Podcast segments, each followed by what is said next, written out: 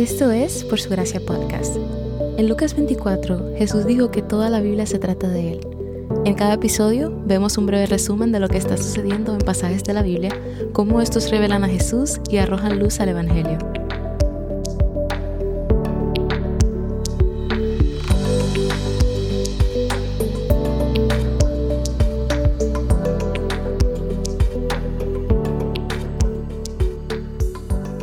Mientras estudiamos el libro de Génesis, continuaremos viendo a Jacob luchando por confiar en Dios y sus promesas. La tendencia de Jacob es la de engañar, mentir y manipular. Pero como su padre y su abuelo antes de él, veremos el proceso de su santificación. En los pasajes de ayer, Jacob recibió la bendición de su padre Isaac y las instrucciones de huir a la tierra natal de su familia por dos razones. Primero, su hermano mayor Esaú quiere matarlo por robarle su bendición. Segundo, debe encontrar una esposa entre su propio pueblo, algo que Esaú no hizo. Ayer Rebeca intervino y recordó a Isaac su disgusto por las esposas cananeas de Esaú, y de esta manera manipuló a su esposo para que envíe a Jacob lejos, con la excusa de buscar una esposa en su tierra. Cuando Jacob se dirige a la tierra natal de su familia, se detiene a pasar la noche. Mientras duerme, Jacob recibe un sueño de Dios que cambia su vida. Ve una gran estructura como una escalera o escalinata que se eleva desde la tierra hasta el cielo. En esta escalera ve ángeles que suben y bajan por ella, y la voz de Dios le habla.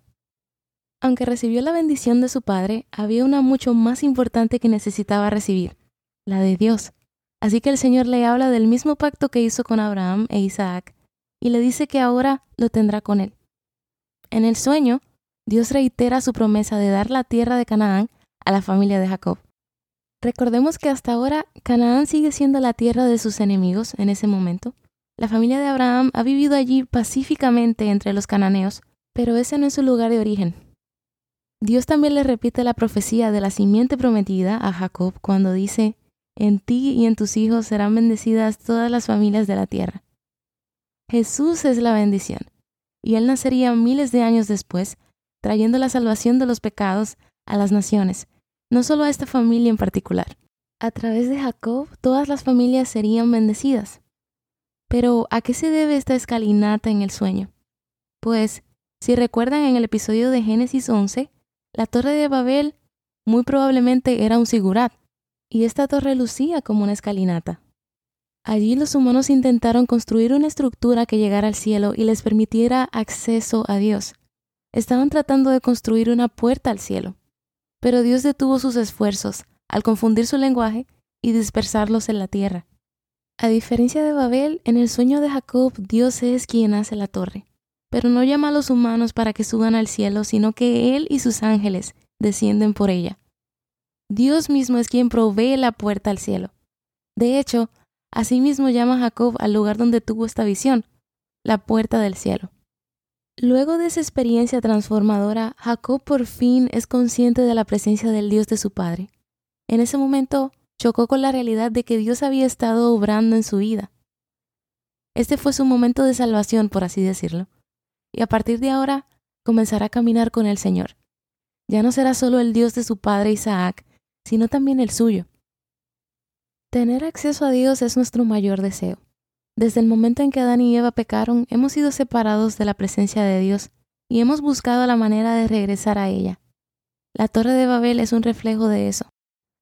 La escalera al cielo que le fue mostrada a Jacob es una sombra de la manera en que experimentamos la presencia de Dios, que es Jesús. En Juan 14, versículos 6 al 7, Jesús dijo a sus discípulos, Yo soy el camino, la verdad y la vida. Nadie viene al Padre sino por medio de mí. ¿Cómo apunta a Jesús y el Evangelio el pasaje de hoy? Jesús hace referencia a esta historia al comienzo del Evangelio de Juan, en el capítulo 1, versículo 51. Dice que verán a los ángeles descender y subir sobre él, como lo hicieron en la escalera de Jacob. Jesús se identifica a sí mismo como la escalinata de la que leímos hoy. ¿A qué se refiere con esto? Quiere decir que Él es quien conecta la tierra con el cielo. Es por medio de Él que tenemos acceso al Padre. Más adelante en el Evangelio de Juan, Jesús dice de sí mismo que Él es la puerta. Llegar a Dios no se trata de construir una torre de buenas obras y esfuerzo lo suficientemente grande como para poder llegar a donde Él está. Llegar a Dios es posible porque Él proveyó un camino en la muerte y resurrección de Jesús por nuestros pecados.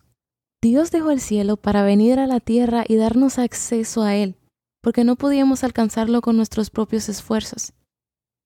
Mientras estábamos muertos en nuestro pecado, Cristo murió por ti para pagar la deuda que debías y limpiar tu culpa. ¿Cómo viste a Dios revelado en el pasaje de hoy? Toda su vida Jacob creció escuchando sobre el Dios de Abraham e Isaac, pero no fue hasta que huyó de su hogar que tuvo un encuentro con él. Dios esperó al momento en que Jacob no tenía nada más que una piedra donde recostar su cabeza para revelársele. Cuando no tenía un hogar, no habían personas que manipular y estaba alejado de su patrón de vida. En ocasiones, Dios utiliza los momentos más bajos de nuestra vida para alcanzarnos. Gracias por escuchar Por Su Gracia Podcast. Por Su Gracia es un ministerio dedicado a estudiar la Biblia con el objetivo de descubrir el glorioso Evangelio de Cristo en todas las Escrituras.